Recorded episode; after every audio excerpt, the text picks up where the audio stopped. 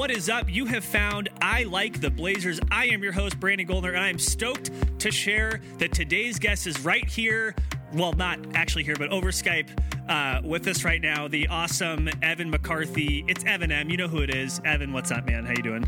Hey, man. Just hanging out in New Orleans, monitoring stuff from down here, down south. Uh, doing well, doing very well. Um, how are you? I'm doing good. You're monitoring from from Blazers South is what I'm going to call New Orleans, even though that doesn't make any sense at all.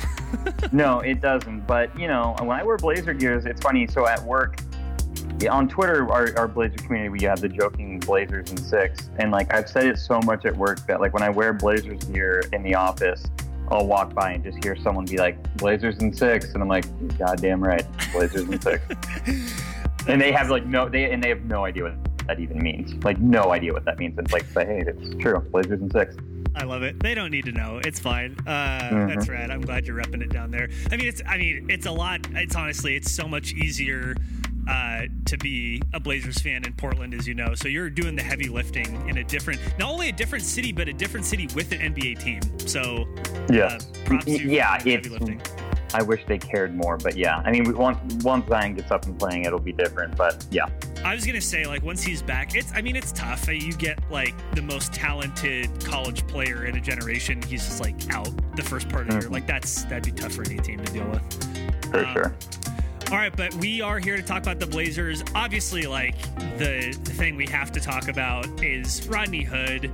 Uh, last game against the Lakers, he he snapped his Achilles. He's out for the year. It's it's really tough. I wanted to spit a couple stats and then just get your opinion. He was he was he was doing he was playing the best basketball of his career, arguably career best in effective field goal percentage, uh, career best in field goal percentage. It was over fifty percent from the field career best in three point percentage, also right around 50%, also averaging three and a half rebounds, also a career best, uh, and that was in 30 minutes a game. Uh, Evan, just just to say, like when that happened, what were your kind of initial thoughts seeing Rodney Hood go down? Yeah, so it was really interesting. On Friday night was my uh, company's holiday party, so I was tied up in that and wasn't able to watch the first part of the game. And then I, I- it ended around 10 o'clock New Orleans time, and then I went to go meet a lady friend at a bar. And uh, I get to the bar, and as I'm waiting for her, I opened up Twitter and I saw just one tweet that said, "Oh no, not Rodney too," and that's all I needed to read. Like I didn't read anything else. I'm like, "Oh God!" Like he something he's out for the year. Something really bad happened. Uh, later, come, came to find out that that's exactly what had happened. He'd popped his Achilles and uh, can be done for the year. And like I said, it's just devastating for for a guy that took a pay cut, reportedly took a pay cut to stay here in Portland um, because he felt that you know he wanted to be a part of this organization that gave him kind of a second lease on life when it comes to basketball, and uh, playing out of his mind as far as being, and some nights the third, some nights the second option that we needed, being the, the guy you know last year at the end of last year. Uh, in, in in the summer, their decisions were made to not re-sign Aminu, and we traded Harkless because we needed a guy, kind of like a PJ Tucker guy, that's someone that you stick in the corner for when the guards pass you the ball, you can knock down that corner three, and he was that guy. And on top of just doing that, was able actually to put the ball on the floor and get to the basket and create his own shot. And then just for this to happen is, I, I just feel so bad for him. Like when the, when these injuries happen, like for fans, like we're fans and this is entertainment, but like you know, you feel, I feel for always feel for him and his family because that's that's the brutal the brutal part of it. It really is, and I mean, there've been there, there's been some reporting about how tough it was for him uh, having to basically live at a hotel with his family, and then he, when he was traded to Portland, moved into uh, like a rented space by himself without his family, without his wife and, and young kids, uh, and how tough that was, but how much he redoubled his focus on basketball, and that's been so obvious. He was so critical for the Blazers during the playoffs last year.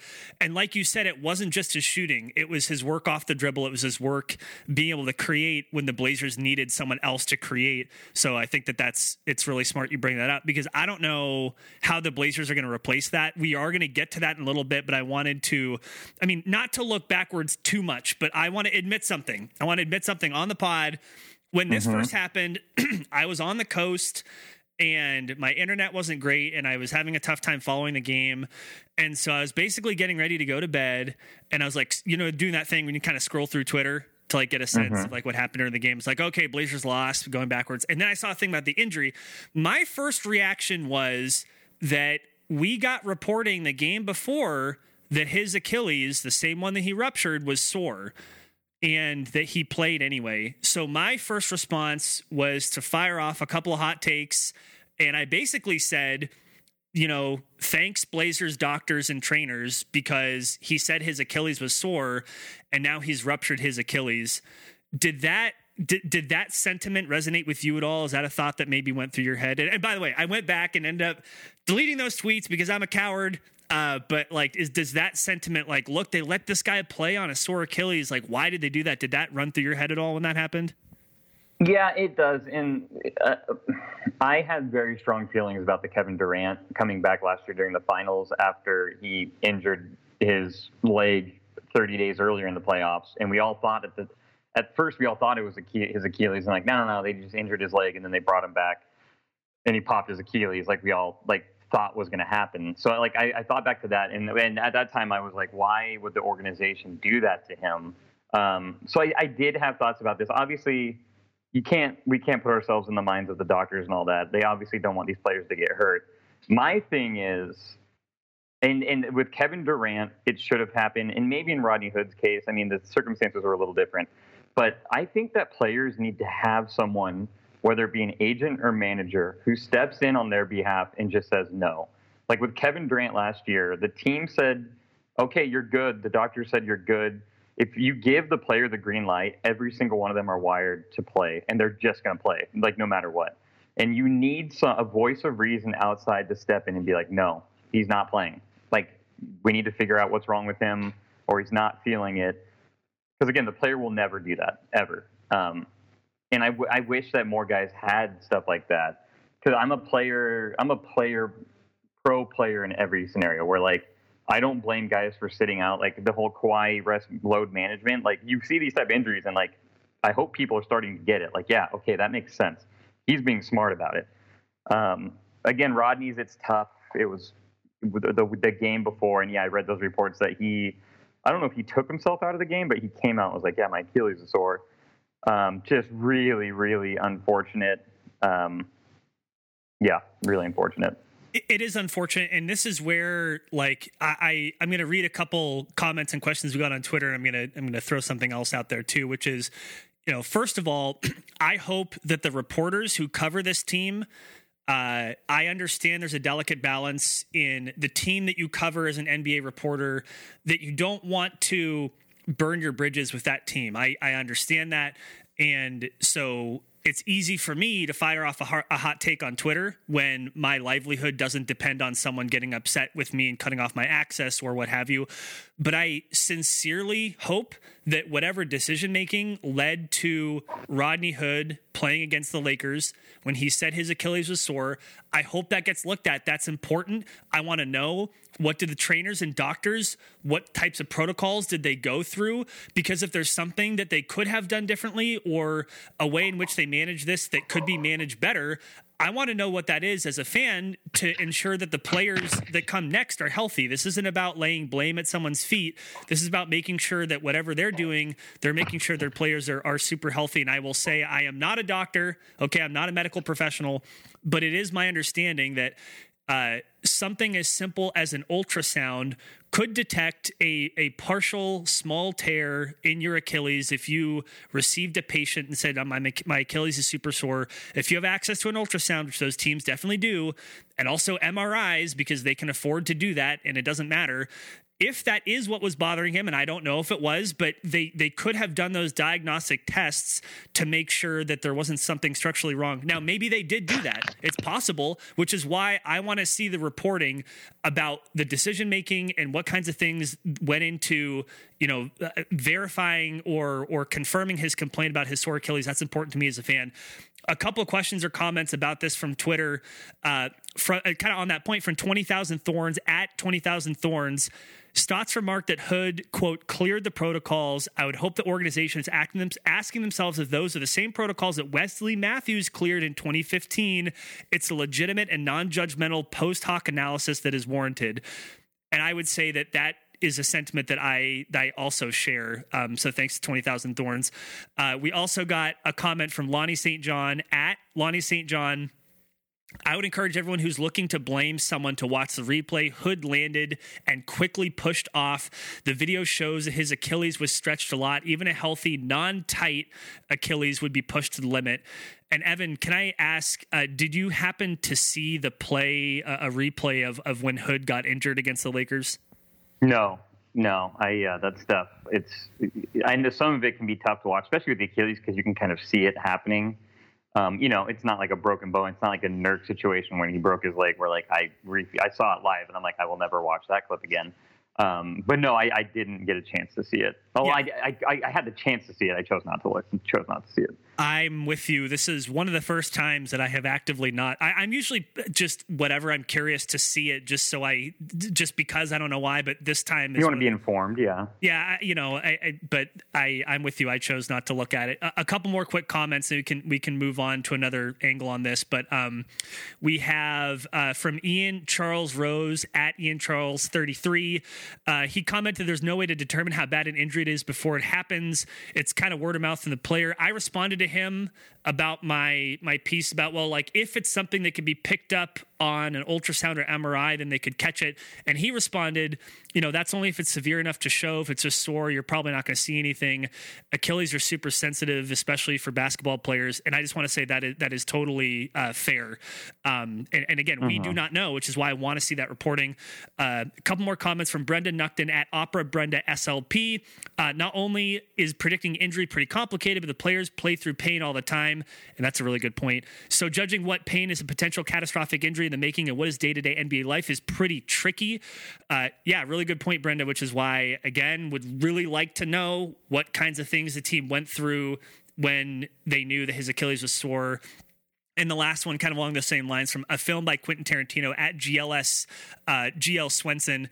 Is there honestly a way to prevent it? He hadn't injured his Achilles, it was just sore. Evan Turner had Achilles issues last season and just kept randomly sitting out games. Uh, it's a huge and not well understood ligament. It can feel totally fine and then snap out of the blue. And that's true.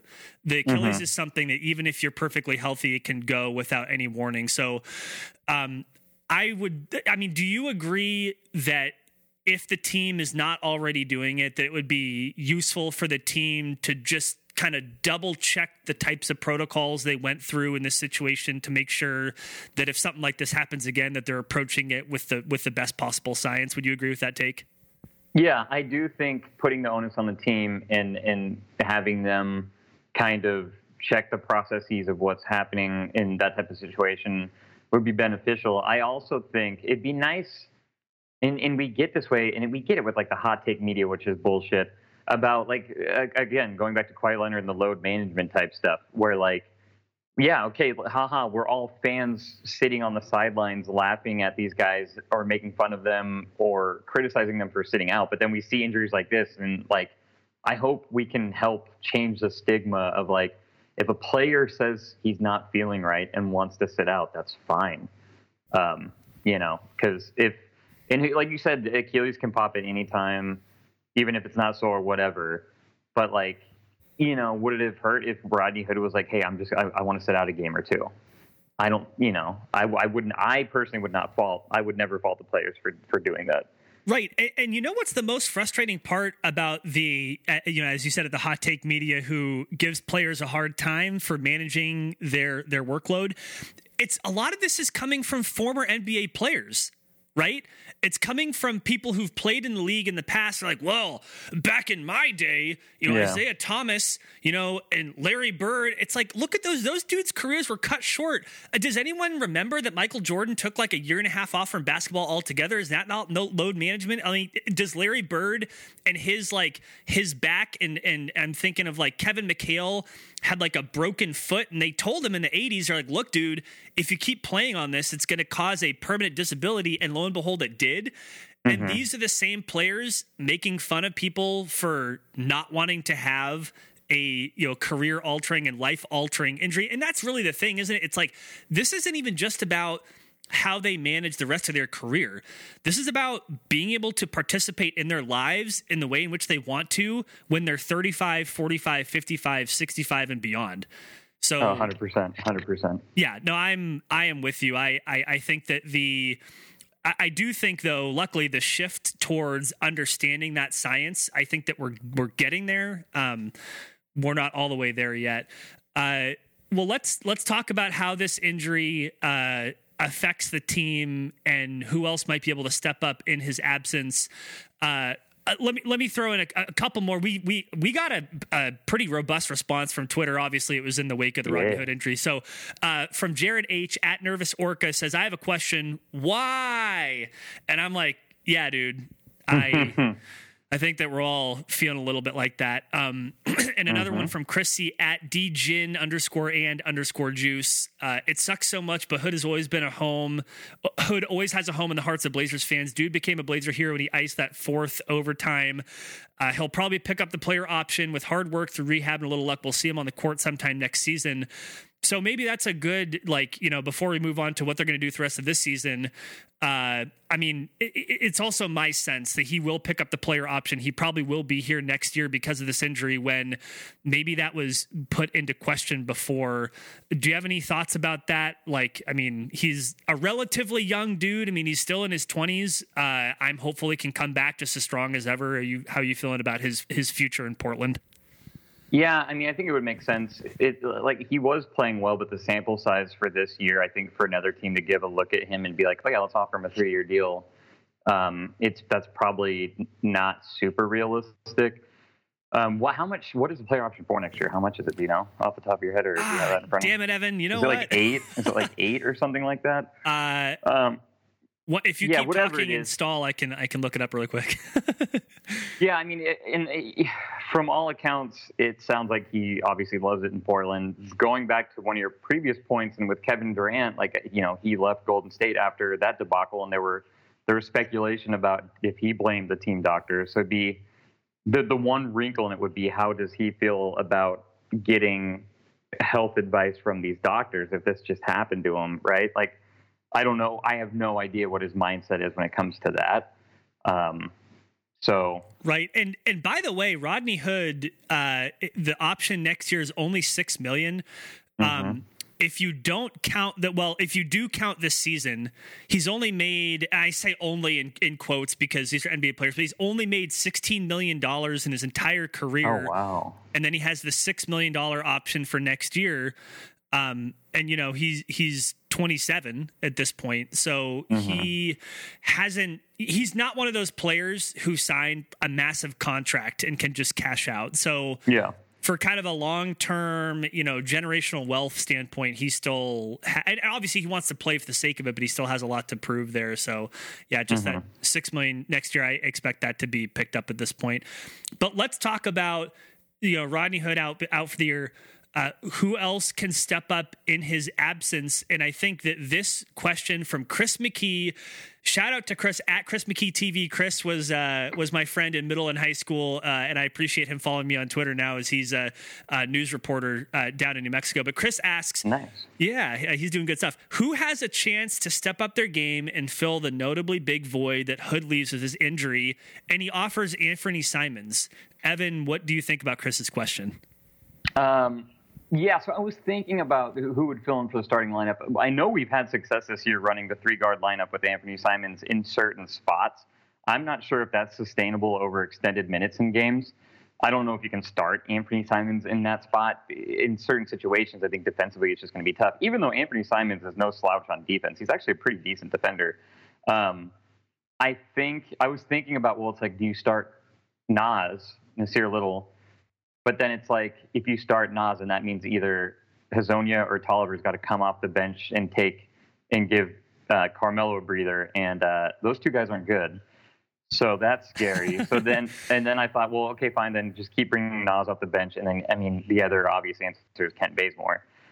But I think Terry likes bringing him off the bench too. So you know, maybe I, I It's tough. It, it does put us in a tough spot. I could I could see him starting Kent Bazemore, um, me, which is oh go for it. No, I mean like I think that's totally fair. And Stotts is one of the more creative coaches when it comes to filling a void in his starting lineup because he doesn't like to mess with the bench rotation so he'll just kind of randomly throw in someone who like hasn't been getting any minutes at all rather mm-hmm. than mess with the bench rotation which is just something that's been a hallmark of him as a coach but I mean, I want to think about this question from who starts maybe less important than who is going to pick up the majority of those minutes.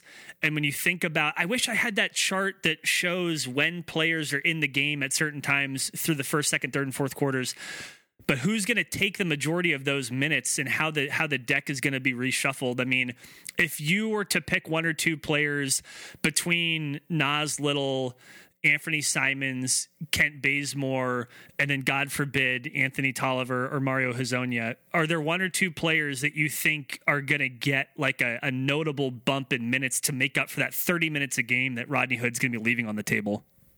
Yeah. So looking at it now, Anthony already plays 21. So, I mean, giving him eight more minutes, eight to nine more minutes a game could make sense, and then spreading out the rest of it. Um, like I said, Simons, the three guard lineup has worked in certain spots against certain lineups. Um, so I think there, and I think Nas. The problem with Nas is that he's not a very good three point shooter at this point in his career. Obviously, as a rookie, he still needs to get better at that, to catch and shoot three, um, which Rodney Hood obviously was fantastic at this year. Uh, Kent Bazemore is a pretty good catch and shoot three, but the, the issue I have with Kent Bazemore is sometimes he dribble like he, in my mind is a dude that when he gets the ball in his hand he either needs to pass or shoot within like one second because when he puts the ball on the floor he gets a little wily. Um, but those would be the three guys. Uh, i don't see i mean maybe he gives gary trent jr a little bit more minutes but i you know it just depends on what the team's goals are going to be. Like is this team still going to fight for an eight seed or do you know dame and cj dame's playing 38 39 minutes a game. Cj's at 36 they don't need to be playing that much. Like maybe you dial their minutes back and give Simons more minutes, give Nas more minutes, and then just you know play it out. Like not tanking, but just play like ride with that. I find it really tough to believe that the Blazers are going to take their foot off the gas, even if I think that maybe this season looks more. Well, in, more in, like, in the Melo bump would suggest that they wouldn't, right? Because he's Melo has really give this a bump, and it's like re-energize the team and the fans. So yeah, I, I mean, I think that's a good point. No, he really has, but it's it's tough because you think about all roads in my mind when I think about the Blazers and what they're going to do this year and in the coming years, all roads lead through maximizing Damian Lillard's prime. He's 29. So he only has what three, four, maybe five more years if you're lucky of him playing at the like the tippy top of his game. And even though he's locked in for a long time and he's you know contractually obligated, I, d- I don't see the Blazers uh, punting on the season, even if it looks more and more like that would not be the worst choice in the world. But working against that is the fact that the bottom of the West, I mean, has like the like the six, seven, eight, nine, ten seed has not been as good as I thought it would be.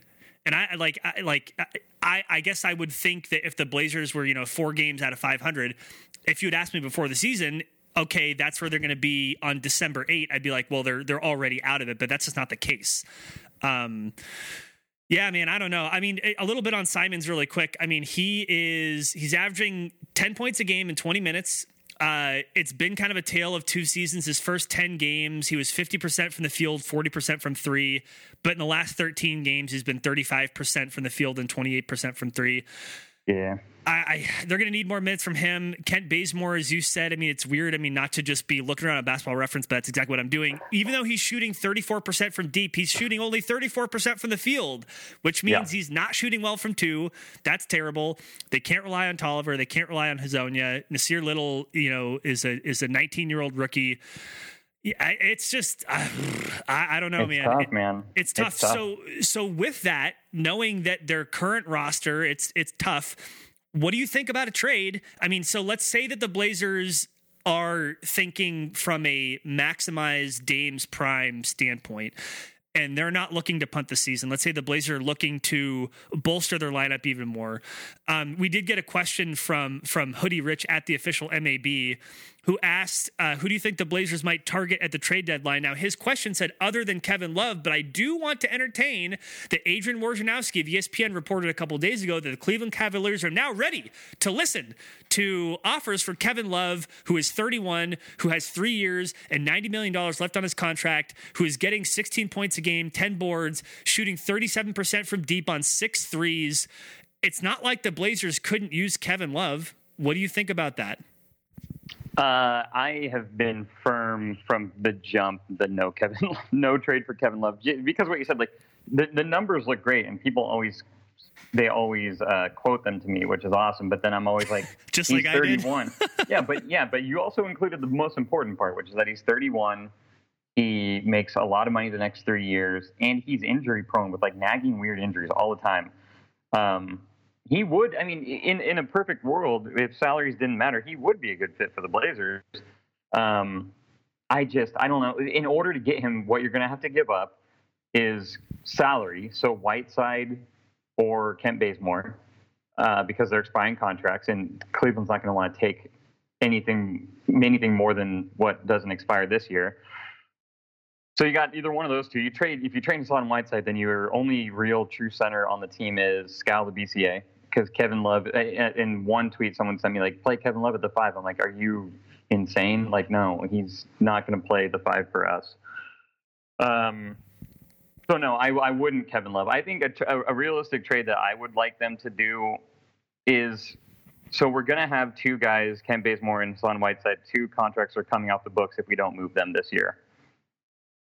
We know, and so the Blazers are going to have the Blazers are theoretically going to have cap space this next summer if if they were to make a trade and trade those guys, I would want the Blazers to look at players who have a few years left on their deal that aren't Kevin Love, that are younger, that even if they don't come in and have a huge impact this year, uh, maybe do the next few years. Because as we know as Blazer fans, free agents don't sign in Portland. So the way you get them is you got to trade for them when they've got time left on their contract so we can keep them.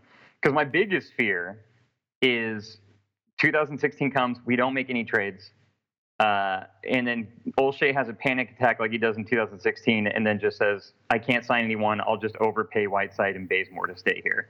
Like that's what I'm fear. That's what I fear. Well, here's I want to sneak in to say the free agent class in this upcoming year is not looking super robust and like lots of players who were expected to maybe be on the market have signed extensions that means that mm-hmm. teams like you just said teams are going to be overpaying mediocre players in this free yeah. agent class and so you're right that the, if the Blazers are going to get better, it's going to be via trade. So, I mean, if not Kevin Love, I mean, and this is a name that's come up a ton, but what about Aaron Gordon with the Magic? He's 24, not having his best season this year.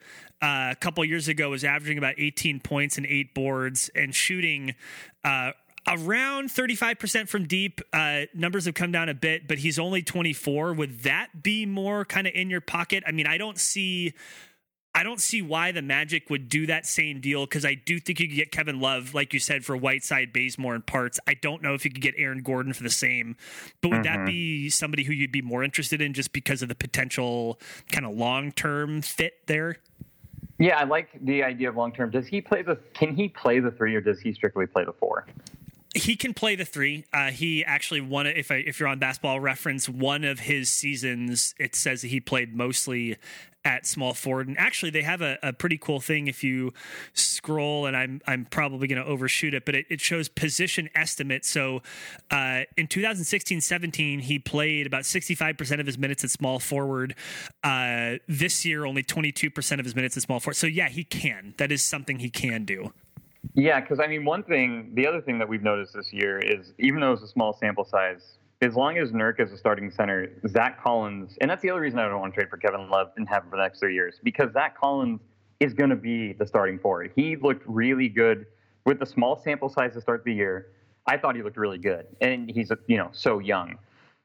So if Aaron Gordon come in and play the three, that's great. Otherwise, you're bringing him in, and then what? Zach's going to come off the bench, and I don't know if that's the long term goal they want for Zach for now.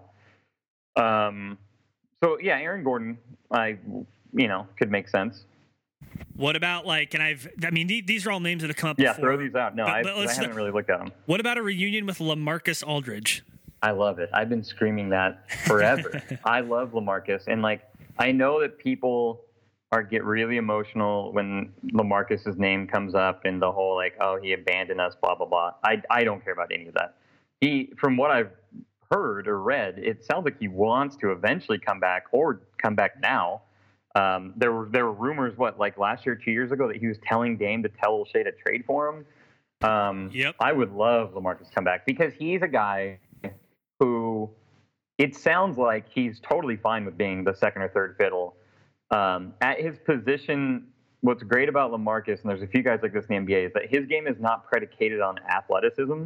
He's got that high release jump shot where he jumps like two inches off the ground, and he can knock that down all day. He, he's got good length on defense, so him next to Nurk on defense.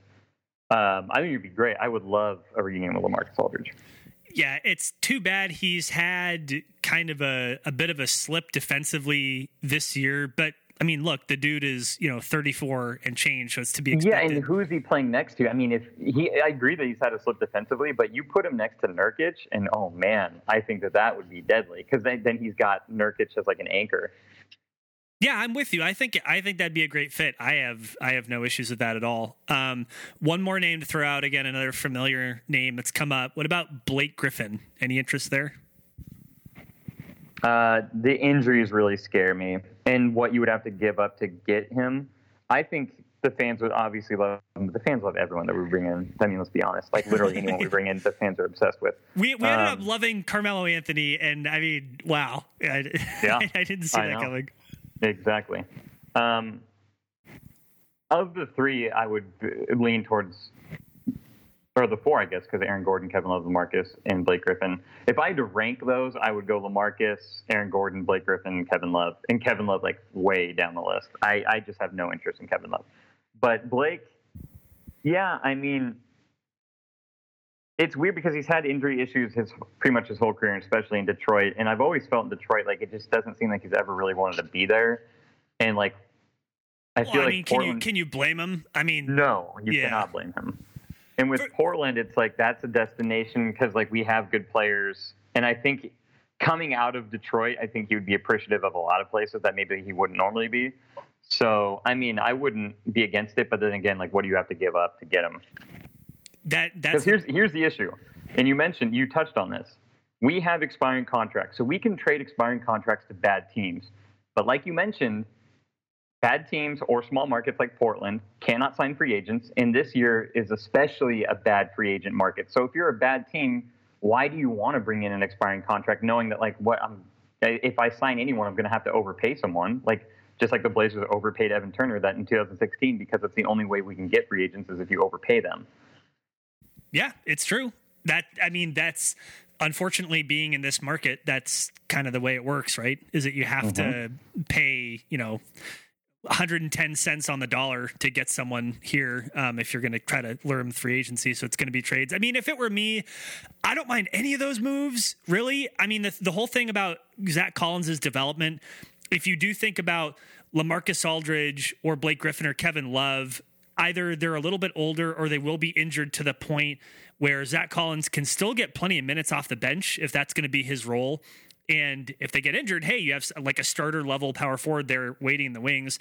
Aaron Gordon, I'm not as sure about. The, the Aaron Gordon thing would be can Coach Stotts and Damian Lillard tease out some consistency and talent like they have with players in the past, like with Aminu and with Harkless and with others, and make him better than he's showed so far in his career, which is possible.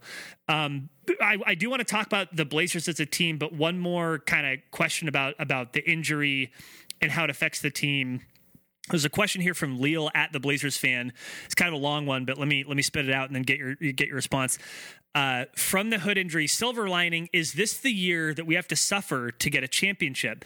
Everyone comes back healthy next year, appreciating this team organization where they're at in life. We play that much harder after adding a big piece with our cap space. Think about it. Nurk and Hood have gruesome injuries. Melo had one foot out of the league. Zach gets a chance maybe to start after missing a season, and maybe our young guys develop. Just a thought. Got to stay positive what do you think? Could this be a gap year to vault the Blazers into legitimate title contention? Is that at any like kind of in your thinking at all? Is that possible? Um, yeah, I mean the one bit, and we just touched on it about adding a legitimate piece of the cap space. Don't expect that again. I mean, even Neil Olshey's at the point where he admits that we can't sign free agents, so like, don't expect that. Um, yeah, I mean, it could. Or I mean, I via don't. trade. I would I would kind of sneak. He, he, they didn't say that, but like a big Oh, piece. didn't. I, I either. thought, I thought you said cap space, but yeah, no, no, yeah. no, they so did. They said cap yeah. space, but I am now editorializing either cap space or trade. Well, and it is it, it's uh, uh, the point taken with um, we can absorb contracts coming in that have. So we have two expiring contracts that will give us cap space, but if we trade for a guy that's got three years left on a deal, then yeah, then we're using that cap space. So yeah, that makes sense. Um, yeah, I mean, it's just going to come down to finding a team at the deadline who is not playing as well as they thought they were, and they've got a piece or two. You know, there's a couple of guys out there that just they're willing to part ways with. You know, um, to title contention, it's tough. I mean, I think last year making the Western Conference Finals put a weird tint over a lot of fans' eyes, where like we you step back and look at it, we got we got lucky with Anthony Simons going off in the last game of the season to get us the seed that we got. Played great against the Thunder in Denver, coming back and winning a seven game series against Denver. But like if we would have had the other seed, we would have played the Warriors in the second round and got swept. So like yeah, we made the Western Conference Finals and played pretty well against Golden State for three of the games um, before losing, you know, getting swept. But I, I don't. Yeah, it's the pieces are going to be interesting. I do think the piece about the, the younger guys developing more is big. Nurk coming back is going to be huge. I think defensively, he's going to help so much. Yeah. So yeah, I mean, yeah. Obviously, and hopefully, the biggest thing I'm looking for, I'm hoping that Nurkic will come back just as strong. And the good news is that for the closest corollary to the injury he suffered was Paul George, who came back and you know was playing at an MVP level. So that's that's good news for that kind of injury. Uh, actually, there was one more question here. Uh, it sort of bridges the gap between the injury and the Blazers getting back on track, just in general with their schedule. It's from Stay Mellow, Blazers in five at Justin B Leak. Blazer fandom is quite used to letdowns and setbacks, be it tragic injury or otherwise. For me, the love of basketball and rooting for our guys through the rough times makes the successes that much sweeter. What do you do to stay positive and keep the fun going during times like this? It's a great question. Evan, what do you do to keep it going? Uh, so I yeah, I look for little things um, to have fun with. Like the whole Melo thing wasn't necessarily a little thing, but I was excited to be like. My whole thing is for teams that I like, like the Blazers, either be good or be bad and be weird and funny. Like make it interesting for me because I'm going to watch every game regardless. Just don't be boring.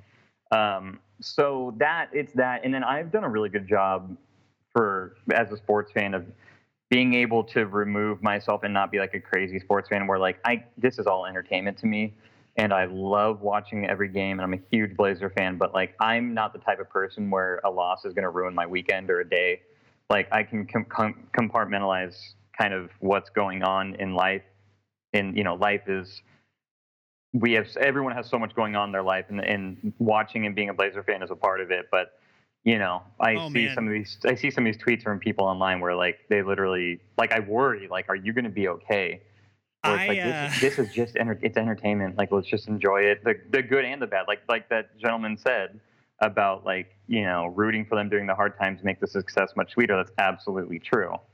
Um, I, I just think it's funny that you bring up the people who take it too seriously. And sometimes I am that person, to be completely honest. But I was talking to my colleague about we both had childhoods in which our parents took sports too seriously.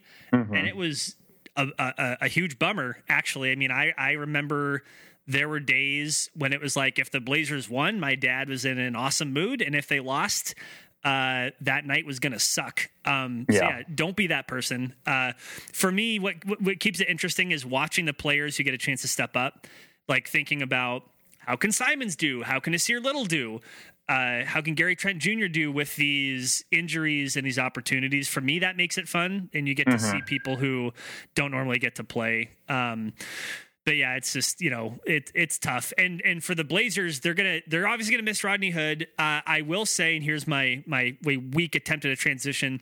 Uh, they started five and twelve. They're now nine and fourteen. Uh, so they've gone four and two in their last six games, and they've lost to the Clippers and the Lakers. So they're not really beating good teams. But, and as you and I talked about a little bit before we started recording, here are their next eight games. They're playing the Thunder, Knicks, Nuggets, Suns, Warriors, Magic, Wolves, Pelicans.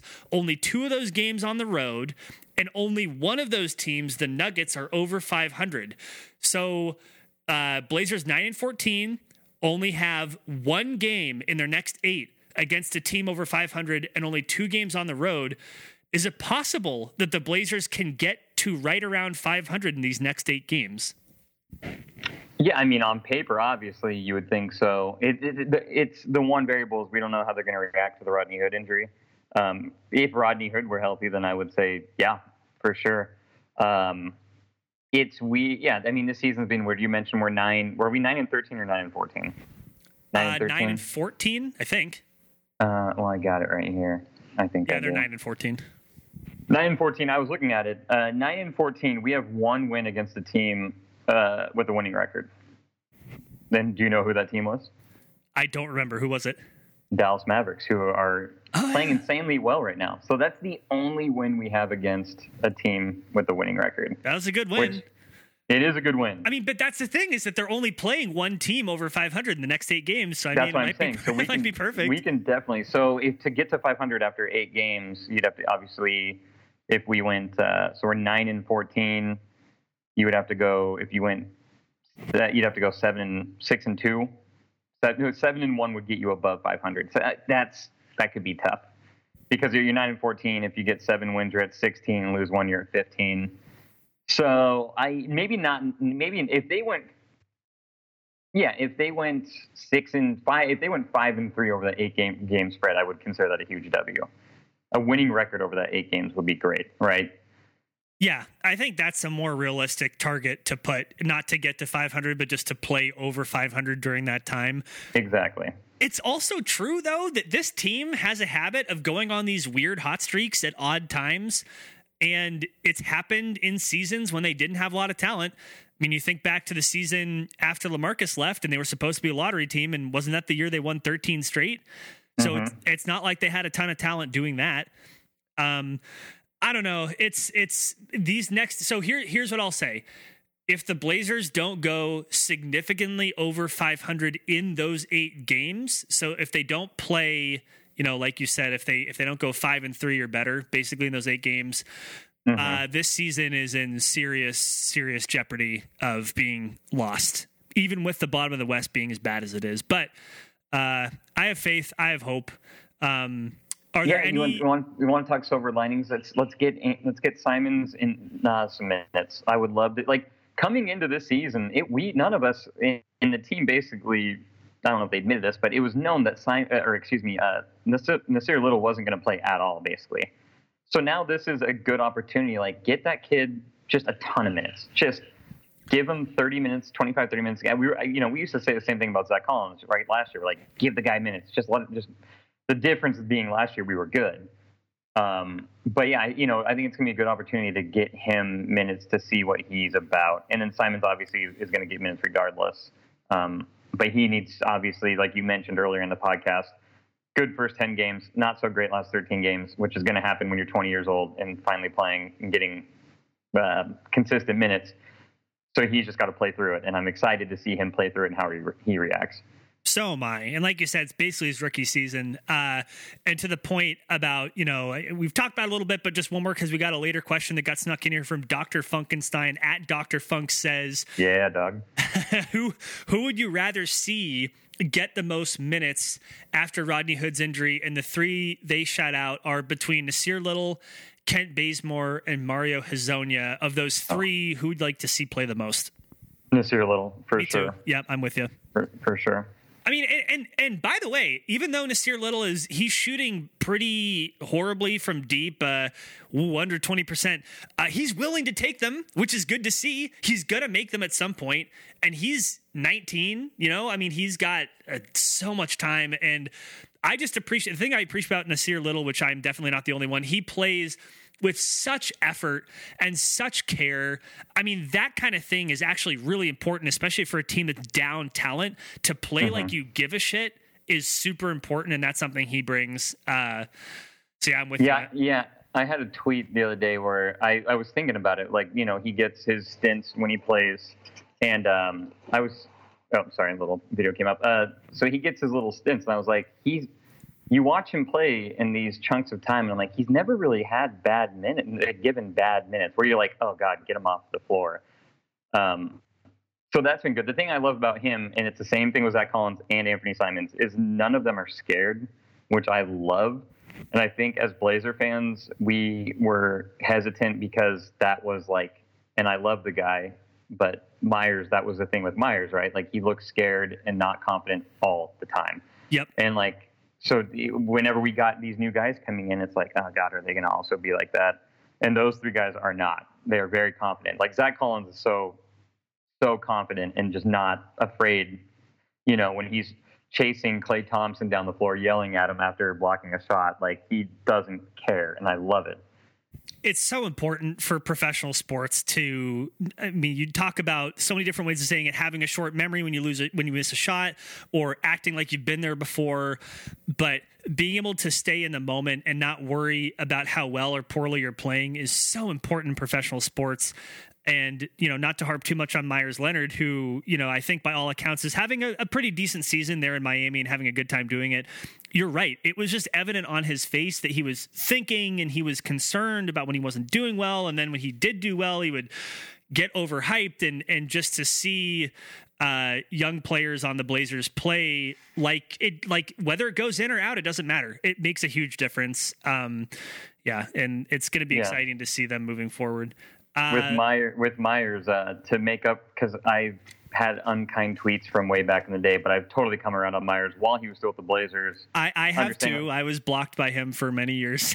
You really? Yeah. So my thing to make up for it, your boy before it sold out, I did buy the Miami Vice Meyers Leonard jersey.